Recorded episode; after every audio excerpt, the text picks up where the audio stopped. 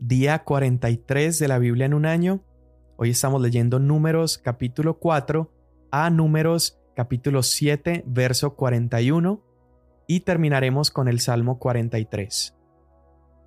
Números capítulo 4 Entonces el Señor habló a Moisés y a Aarón y les dijo, Hagan un censo de los descendientes de Coat de entre los hijos de Leví por sus familias, conforme a sus casas paternas, de 30 años arriba hasta los 50, todos los que se enlistan para servir en la tienda de reunión. Este será el servicio de los descendientes de Coat en la tienda de reunión con relación a las cosas más sagradas. Cuando el campamento se traslade, Aarón y sus hijos entrarán en el lugar santísimo y quitarán el velo de separación, y con él cubrirán el arca del testimonio, colocarán sobre ella una cubierta de piel de marsopa y extenderán encima un paño todo de azul puro, y luego colocarán sus varas. Sobre la mesa del pan de la presencia del Señor tenderán también un paño azul, y en él pondrán las fuentes, las cucharas, los tazones para hacer los sacrificios y los jarros para hacer libación. El pan perpetuo estará sobre él. Extenderán sobre ellos un paño carmesí, y los cubrirán con una capa cubierta de piel de marsopa, y luego colocarán sus varas. Tomarán entonces un paño azul, y cubrirán el candelabro del alumbrado, las lámparas, las despabiladeras, los platillos y todos los utensilios para el aceite con que lo sirven. Lo pondrán con todos sus utensilios en una cubierta de piel de marsopa y lo colocarán sobre las varas. Extenderán sobre el altar de oro un paño azul, y lo cubrirán con una cubierta de piel de marsopa y colocarán sus varas, y tomarán todos los utensilios para el ministerio con que sirven en el santuario.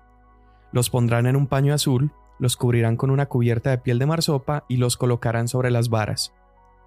Quitarán entonces las cenizas del altar y extenderán sobre él un paño de púrpura, y le pondrán encima todos los utensilios con que sirven en relación con él, los braseros, los garfios, las palas y los tazones, todos los utensilios del altar, y extenderán sobre él una cubierta de piel de marsopa y colocarán sus varas, cuando Aarón y sus hijos hayan terminado de cubrir los objetos sagrados y todos los utensilios del santuario, cuando el campamento esté para trasladarse, vendrán después los hijos de Coat para transportarlos, pero que no toquen los objetos sagrados, pues morirían. Estas son las cosas que transportarán los hijos de Coat en la tienda de reunión. Pero la responsabilidad de Eleazar, hijo del sacerdote Aarón, Será el aceite para el alumbrado, el incienso aromático, la ofrenda continua de cereal y el aceite para ungir. Tendrá la responsabilidad de todo el tabernáculo y de todo lo que en él hay, con el santuario y sus utensilios. Después, el Señor habló a Moisés y a Aarón y les dijo, No permitan que la tribu de las familias de los coatitas sea exterminada de entre los levitas. Esto harán con ellos para que vivan y no perezcan cuando se acerquen a los objetos santísimos. Aarón y sus hijos entrarán y señalarán a cada uno de ellos su trabajo y su carga, pero no entrarán ni por un momento a ver los objetos sagrados para que no mueran. Entonces el Señor dijo a Moisés, Haz también un censo de los hijos de Gersón, por sus casas paternas según sus familias. Los contarás desde los 30 hasta los 50 años de edad, todos los que se enlisten para cumplir el servicio, para hacer la obra en la tienda de reunión. Este será el ministerio de las familias de los gersonitas para servir y para transportar. Llevarán las cortinas del tabernáculo, de la tienda de reunión con su cubierta, la cubierta de piel de marsopa que está encima de él, el velo de la entrada de la tienda de reunión, las cortinas del atrio, el velo para la entrada del atrio que está alrededor del tabernáculo y del altar, con sus cuerdas y todos los utensilios para el servicio de ellos. Todo lo que se deba hacer, ellos lo harán. Bajo las órdenes de Aarón y de sus hijos estará todo el ministerio de los hijos de los gersonitas, en relación con todas sus cargas y todo su trabajo, y tú les asignarás como responsabilidad todas sus cargas. Este es el servicio de las familias de los hijos de los gersonitas en la tienda de reunión. Sus deberes estarán bajo la dirección de Itamar, hijo del sacerdote Aarón. A los hijos de Merari los contarás por sus familias, por sus casas paternas, los contarás desde los 30 hasta los 50 años de edad todos los que se enlisten para servir en la tienda de reunión. Esta es su responsabilidad de lo que han de transportar para todo su servicio en la tienda de reunión. Las tablas del tabernáculo, sus barras, sus columnas, sus basas, las columnas alrededor del atrio y sus basas, sus estacas y sus cuerdas, y todos sus utensilios, y con todo su servicio, y les asignarás por nombre los objetos que han de transportar. Este es el servicio de las familias de los hijos de Merari. Para todo su servicio en la tienda de reunión estarán bajo las órdenes de Itamar, hijo del sacerdote Aarón. Entonces Moisés y Aarón y los jefes de la congregación contaron a los hijos de los coatitas por sus familias y por sus casas paternas, de 30 años en adelante hasta los 50, todo el que se enlistó para servir en la tienda de reunión. Y los enumerados por sus familias fueron 2.750. Estos son los enumerados de las familias coatitas, todos los que servían en la tienda de reunión, a quienes Moisés y Aarón contaron conforme al mandamiento del Señor por medio de Moisés estos son los enumerados de los hijos de Gersón, por sus familias y por sus casas paternas, de 30 años en adelante hasta los 50, todo el que se enlistó para servir en la tienda de reunión. Los enumerados por sus familias, por sus casas paternas, fueron 2.630. Estos son los enumerados de las familias de los hijos de Gersón, todos los que servían en la tienda de reunión, a quienes Moisés y Aarón contaron conforme al mandamiento del Señor. Y estos son los enumerados de las familias de los hijos de Merari, por sus familias y por sus casas paternas, de 30 años en adelante hasta los 50, todo el que se enlistó para servir en la tienda de reunión. Los enumerados por sus familias fueron 3.200. Estos son los enumerados de las familias de los hijos de Merari, a quienes Moisés y Aarón contaron conforme al mandamiento del Señor por medio de Moisés. Todos los enumerados de los levitas a quienes Moisés y Aarón y los jefes de Israel contaron por sus familias y por sus casas paternas de 30 años en adelante hasta los 50, todo el que podía enlistarse para servir y hacer el trabajo de transportar la tienda de reunión fueron 8.580. Fueron contados conforme al mandamiento del Señor dado por medio de Moisés, cada uno según su ministerio o según su cargo. Estos fueron los enumerados tal como el Señor había ordenado a Moisés. Y el Señor le dijo a Moisés, Manda a los israelitas que echen del campamento a todo leproso, a todo el que padece de flujo y a todo el que es inmundo por causa de un muerto. Ustedes echarán tanto a hombres como a mujeres, los echarán fuera del campamento para que no contaminen su campamento donde yo habito en medio de ellos. Y así lo hicieron los israelitas y los echaron fuera del campamento, tal como el Señor había dicho a Moisés, así lo hicieron los israelitas. Entonces el Señor dijo a Moisés, Habla a los israelitas y diles, el hombre o la mujer que cometa cualquiera de los pecados de la humanidad, actuando pérfidamente contra el Señor, esa persona es culpable. Entonces confesará los pecados que ha cometido y hará completa restitución por el daño causado. Añadirá un quinto y lo dará al que él perjudicó. Pero si la persona no tiene pariente a quien se le haga la restitución por el daño, la restitución hecha por el daño debe ir al Señor, para el sacerdote, además del carnero de expiación con el cual se hace expiación por él.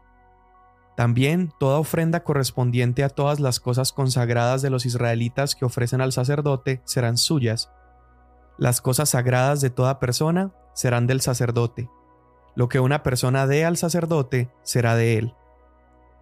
El Señor dijo además a Moisés, Habla a los israelitas y diles, si la mujer de alguien se desvía y le es infiel teniendo relaciones carnales con otro sin que su marido se dé cuenta, ni sea descubierta, aunque ella se haya contaminado y no haya testigo contra ella, ni haya sido sorprendida en el acto mismo, y un espíritu de celo viene sobre él, y tiene celos de su mujer, habiéndose ella contaminado, o si viene un espíritu de celos sobre él, y tiene celos de su mujer, no habiéndose ella contaminado, el hombre llevará a su mujer al sacerdote, y llevará como ofrenda por ella 2.2 litros de harina de cebada.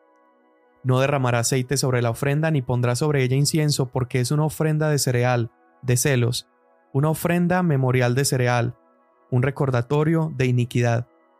El sacerdote hará que ella se acerque y la pondrá delante del Señor. Y el sacerdote tomará agua santa en una vasija de barro, tomará del polvo que está sobre el piso del tabernáculo y lo pondrá en el agua.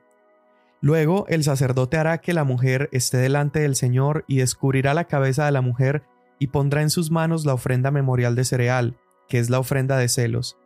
Y en la mano del sacerdote estará el agua de amargura que trae maldición. Entonces el sacerdote hará que ella pronuncie juramento, y dirá a la mujer, Si ningún hombre se ha acostado contigo, y si no te has desviado a la inmundicia estando sujeta a tu marido, sé inmune a esta agua de amargura que trae maldición. Pero si te has desviado estando sujeta a tu marido, y te has corrompido y otro hombre que no es tu marido se ha llegado a ti, entonces el sacerdote hará que la mujer jure con el juramento de maldición, y el sacerdote dirá a la mujer, El Señor te haga maldición y juramento entre tu pueblo, haciendo el Señor que tu muslo se enjute y tu vientre se hinche. Y esta agua que trae maldición entrará en tus entrañas y hará que tu vientre se hinche y tu muslo se enjute. Y la mujer dirá, Amén, amén. Entonces el sacerdote escribirá estas maldiciones en un rollo y las lavará en el agua de amargura. Después hará que la mujer beba el agua de amargura que trae maldición, para que el agua que trae maldición entre a ella para causar amargura. Y el sacerdote tomará la ofrenda de cereal de los celos de la mano de la mujer, y mecerá la ofrenda de cereal delante del Señor, y la llevará al altar. El sacerdote tomará un puñado de la ofrenda de cereal como su ofrenda memorial, y la quemará en el altar, y después hará que la mujer beba el agua. Cuando le haya hecho beber el agua, sucederá que si ella se ha contaminado y ha sido infiel a su marido, el agua que trae maldición entrará en ella para producir amargura, y su vientre se hinchará, su muslo se enjutará, y la mujer vendrá a hacer una maldición en medio de su pueblo. Pero si la mujer no se ha contaminado y es limpia, quedará libre y concebirá hijos. Esta es la ley de los celos. Cuando una mujer que esté sujeta a su marido se desvíe y se contamine, o cuando un espíritu de celos venga sobre alguien y esté celoso de su mujer, entonces hará que la mujer se presente delante del Señor, y el sacerdote le aplicará a ella toda esta ley. Además, el marido quedará libre de culpa, pero la mujer llevará su culpa. De nuevo el Señor dijo a Moisés, Habla a los israelitas y diles, el hombre o la mujer que haga un voto especial, el voto de Nazareo, para dedicarse al Señor, se abstendrá de vino y licor, no beberá vinagre, ya sea de vino o de licor. Tampoco beberá ningún jugo de uva, ni comerá uvas frescas ni secas. Todos los días de su nazareato no comerá nada de lo que se hace de la vid, desde las semillas hasta la cáscara. Durante todos los días del voto de su nazareato no pasará navaja sobre su cabeza. Será santo hasta que se cumplan los días por los cuales se apartó a sí mismo para el Señor. Se dejará crecer el cabello durante todos los días de su nazareato para el Señor, no se acercará persona muerta, ni por su padre, ni por su madre, ni por su hermano, ni por su hermana se contaminará a causa de ellos cuando mueran, pues su nazareato para Dios está sobre su cabeza. Todos los días de su nazareato, Él es santo al Señor. Pero si alguien muere repentinamente junto a Él, y el nazareo contamina su cabeza consagrada, entonces se rasurará la cabeza el día de su purificación y el día séptimo se la rasurará. Y al octavo día traerá al sacerdote dos tórtolas o dos pichones a la entrada de la tienda de reunión. El sacerdote ofrecerá uno como ofrenda por el pecado y otro como holocausto, y hará expiación por él, por su pecado, a causa de la persona muerta. Y consagrará su cabeza ese mismo día, y dedicará al Señor los días de su nazareato, y traerá un cordero de un año como ofrenda por su culpa pero los primeros días quedarán anulados, por cuanto su nazareato fue contaminado. Esta es la ley del nazareo cuando se hayan cumplido los días de su nazareato. Él llevará la ofrenda a la entrada de la tienda de reunión y presentará su ofrenda delante del Señor, un cordero de un año sin defecto, como holocausto, y una cordera de un año sin defecto, como ofrenda por el pecado, y un carnero sin defecto, como ofrenda de paz, y una cesta de tortas sin levadura de flor de harina mezcladas con aceite, y hojaldres sin levadura untados con aceite, junto con sus ofrendas de cereal y sus libaciones. Entonces el sacerdote ofrecerá todo esto delante del Señor y presentará su ofrenda por el pecado y el holocausto. Hará con el carnero un sacrificio de las ofrendas de paz al Señor, junto con la cesta de los panes sin levadura. Asimismo, el sacerdote presentará su ofrenda de cereal y su libación. Entonces el nazareo se rasurará el cabello de su cabeza consagrada a la entrada de la tienda de reunión y tomará el cabello de su cabeza consagrada y lo pondrá en el fuego que arde debajo del sacrificio de las ofrendas de paz. El sacerdote tomará la espaldilla hervida y un pan sin levadura de la cesta y un hojaldre sin levadura y los pondrá en las manos del nazareo cuando éste se haya rasurado su cabello de nazareo. Después el sacerdote los mecerá como ofrenda mecida delante del Señor. Es cosa sagrada para el sacerdote, junto con el pecho mecido y la pierna levantada. Después el nazareo podrá beber vino. Esta es la ley del nazareo que hace voto de su ofrenda al Señor, según su nazareato, además de lo que sus recursos le permitan, según el voto que tome, así hará conforme a la ley de su nazareato.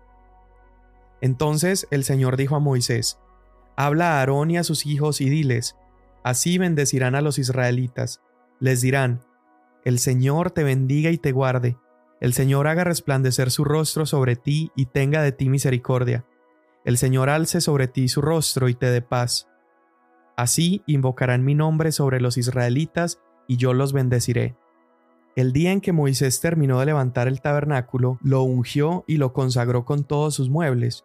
También ungió y consagró el altar y todos sus utensilios. Entonces los jefes de Israel, las cabezas de sus casas paternas, presentaron una ofrenda. Ellos eran los jefes de las tribus, los que estaban sobre los enumerados. Y trajeron ellos su ofrenda delante del Señor, seis carretas cubiertas y doce bueyes una carreta por cada dos jefes y un buey por cada uno. Los presentaron ante el tabernáculo. Entonces el Señor dijo a Moisés, Acepta de ellos estas cosas para que sean usadas en el servicio de la tienda de reunión y las darás a los levitas, a cada uno conforme a su ministerio. Entonces Moisés tomó las carretas y los bueyes y se los dio a los levitas. A los hijos de Gersón les dio dos carretas y cuatro bueyes conforme a su ministerio. Cuatro carretas y ocho bueyes les dio a los hijos de Merari conforme a su ministerio, bajo la dirección de Itamar, hijo del sacerdote Aarón. Pero a los hijos de Coat no les dio nada, porque su ministerio consistía en llevar sobre sus hombros los objetos sagrados.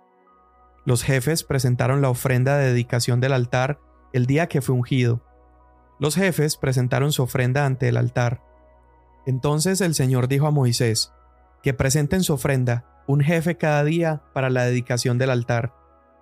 El que presentó su ofrenda el primer día fue Naasón, hijo de Aminadab, de la tribu de Judá, y su ofrenda fue una fuente de plata de 130 ciclos de peso, un tazón de plata de 70 ciclos conforme al ciclo del santuario, ambos llenos de flor de harina mezclada con aceite como ofrenda de cereal, un recipiente de oro de 10 ciclos lleno de incienso, un novillo, un carnero y un cordero de un año como holocausto, un macho cabrío como ofrenda por el pecado, y para el sacrificio de las ofrendas de paz, dos bueyes, cinco carneros, cinco machos cabríos y cinco corderos de un año. Esta fue la ofrenda de Naasón, hijo de Aminadab. El segundo día, Natanael, hijo de Suar, jefe de Isaacar, presentó su ofrenda, y él presentó como su ofrenda una fuente de plata de 130 ciclos de peso, un tazón de plata de 70 ciclos, conforme al ciclo del santuario, ambos llenos de flor de harina mezclada con aceite como ofrenda de cereal, un recipiente de oro de diez ciclos lleno de incienso, un novillo, un carnero y un cordero de un año como holocausto, un macho cabrío como ofrenda por el pecado, y para el sacrificio de las ofrendas de paz, dos bueyes, cinco carneros, cinco machos cabríos y cinco corderos de un año. Esta fue la ofrenda de Natanael, hijo de Suar. El tercer día se presentó Eliab, hijo de Elón, jefe de la tribu de Zabulón, y su ofrenda fue una fuente de plata de 130 ciclos de peso, un tazón de plata de 70 ciclos conforme al ciclo del santuario, ambos llenos de flor de harina mezclada con aceite como ofrenda de cereal, un recipiente de oro de 10 ciclos lleno de incienso, un novillo, un carnero y un cordero de un año como holocausto, un macho cabrío como ofrenda por el pecado, y para el sacrificio de las ofrendas de paz, dos bueyes, cinco carneros, cinco machos cabríos y cinco corderos de un año. Esta fue la ofrenda de Eliab, hijo de Elón. El cuarto día se presentó Elisur, hijo de Sedeur, jefe de la tribu de Rubén, y su ofrenda fue una fuente de plata de 130 ciclos de peso, un tazón de plata de 70 ciclos conforme al ciclo de santuario, ambos llenos de flor de harina, mezclada con aceite como ofrenda de cereal, un recipiente de oro de 10 ciclos lleno de incienso, un novillo, un carnero y un cordero de un año como holocausto, un macho cabrío como ofrenda por el pecado, y para el sacrificio de las ofrendas de paz, dos bueyes, cinco carneros, cinco machos cabríos y cinco corderos de un año. Esta fue la ofrenda de Elisur, hijo de Sedeur. El quinto día se presentó Selumiel, hijo de Surizadai, jefe de la tribu de Simeón, y su ofrenda fue una fuente de plata de 130 ciclos de peso, un tazón de plata de 70 ciclos conforme al ciclo del santuario, ambos llenos de flor de harina, mezclada con aceite como ofrenda de cereal, un recipiente de oro de 10 ciclos lleno de incienso, y un novillo, un carnero y un cordero de un año como holocausto, y un macho cabrío como ofrenda por el pecado, y para el sacrificio de las ofrendas de paz, dos bueyes, cinco carneros, cinco machos cabríos y cinco corderos de un año. Esta fue la ofrenda de Selumiel, hijo de Surizadai. Salmo 43. Hazme justicia, oh Dios, y defiende mi causa contra una nación impía. Líbrame del hombre engañoso e injusto, ya que tú eres el Dios de mi fortaleza. ¿Por qué me has rechazado? ¿Por qué ando sombrío por la opresión del enemigo?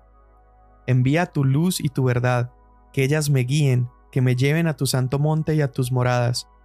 Entonces llegaré al altar de Dios, a Dios mi supremo gozo, y al son de la lira te alabaré, oh Dios, Dios mío. ¿Por qué te desesperas, alma mía, y por qué te turbas dentro de mí? Espera en Dios, pues lo he de alabar otra vez. Él es la salvación de mi ser y mi Dios. Amén. Uf, otro salmo increíble, se parece en algunas partes al Salmo 42, el que leímos el día de ayer. Sin embargo, este tiene una parte diferente. El verso 3 que dice, envía tu luz y tu verdad, que ellas me guíen, que me lleven a tu santo monte y a tus moradas. Entonces llegaré al altar de Dios, a mi supremo gozo, y al son de la lira te alabaré. Lo que estás haciendo el día de hoy y todos estos días en la palabra es buscar precisamente la luz y la verdad. Y cuando nos acercamos a la verdad, hay una promesa y es que la verdad nos sirve de guía y nos lleva a ese lugar donde está Dios. Y donde está Dios se encuentra nuestro supremo gozo. Así que ten por seguro que mientras te acercas a su palabra, está siendo llenado, está siendo animado y está siendo bendecido. Hoy leímos números capítulo 4 hasta el 741 y estamos viendo todas estas instrucciones que Dios le da al pueblo acerca de cómo traer las ofrendas para el inicio de la labor sacerdotal y, y esa parte puede parecer muy larga y repetitiva, pero recuerda, esto sirve como un testimonio escrito, como un récord histórico de lo que el pueblo hizo para comenzar la labor sacerdotal. Antes de llegar a ese punto, se estaba hablando acerca de las diferentes tareas que tenían que desempeñar las distintas familias sacerdotales y cada quien le tocaba hacer algo diferente.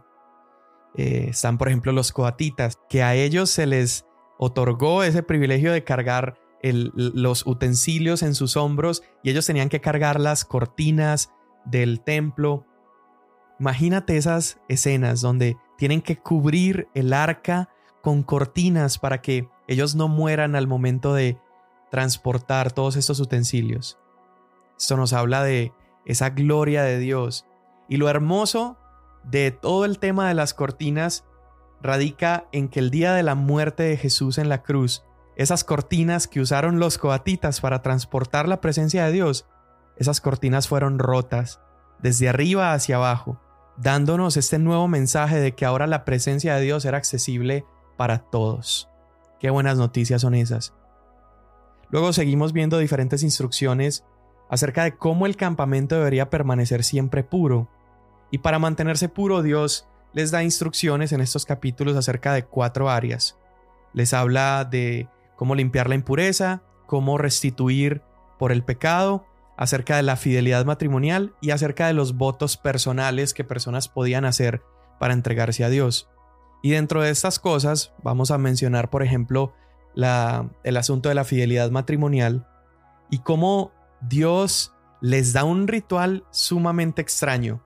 Si un hombre sospechaba o si un hombre eh, dudaba de su esposa que había quizá tenido relaciones con otro hombre, entonces llevaba a su mujer delante del sacerdote y él preparaba esta mezcla de agua con polvo del tabernáculo. Y si la mujer se enfermaba, significaba que ella había sido infiel a su marido y si no se enfermaba, pues simplemente el marido podía estar con ella sin sospecha alguna. Y leemos este tipo de cosas y decimos, qué extraño, qué cosas tan raras las que Dios le ponía a hacer al pueblo. Pero todo esto nos arroja también una lección. Y básicamente con esta bebida que la mujer bebía, eh, milagrosamente sería expuesto el pecado oculto de esa mujer o sería expuesta la inocencia de la misma. Y la lección que aprendemos detrás de todo esto es que Dios conoce nuestro corazón y Él nos pone a cuentas con Él. Aún esos pecados ocultos son conocidos para Él, no son un misterio para Dios. Posteriormente se dan los detalles acerca del voto del Nazareato, que es muy interesante. Y después del voto del Nazareo se habla de una bendición sacerdotal. Y esta bendición era increíble. Dios indicó a los sacerdotes bendecir al pueblo con la promesa de que Dios les dejaría disfrutar un aspecto de intimidad de su presencia, de su gloria, que Dios haría resplandecer su rostro sobre ellos. Y esto nos recuerda así como a Moisés en el monte, que su rostro estaba resplandeciendo porque había visto la gloria de Dios. Era también esta bendición de Dios sonriendo con amor y con favor al pueblo y trayendo paz unos con otros. Esta bendición me recuerda a una oración muy similar que Jesús oró por sus discípulos y también por ti y por mí en Juan capítulo 17. En Juan 17 Jesús primero ora por sí mismo, luego pide a Dios que proteja a sus discípulos, que los guarde. Después le pide al Padre que nos transforme con su palabra para que pudiéramos ser enviados al mundo y pide que podamos disfrutar de la paz que hay en la unidad con Dios y que esa unidad con Dios pudiera reflejarse en unidad unos con otros. Por último, Jesús ora que buscáramos la gloria de Dios para que podamos deleitarnos en su presencia. Así que esta oración sacerdotal, esta bendición que proclamaba Aarón sobre el pueblo, ya la hizo Jesús también por nosotros. Y si Jesús lo dijo, podemos confiar en que es verdad. Así que el día de hoy, cree esa bendición que hay sobre tu vida. Vamos a orar. Señor, hoy te damos gracias por tu bendición.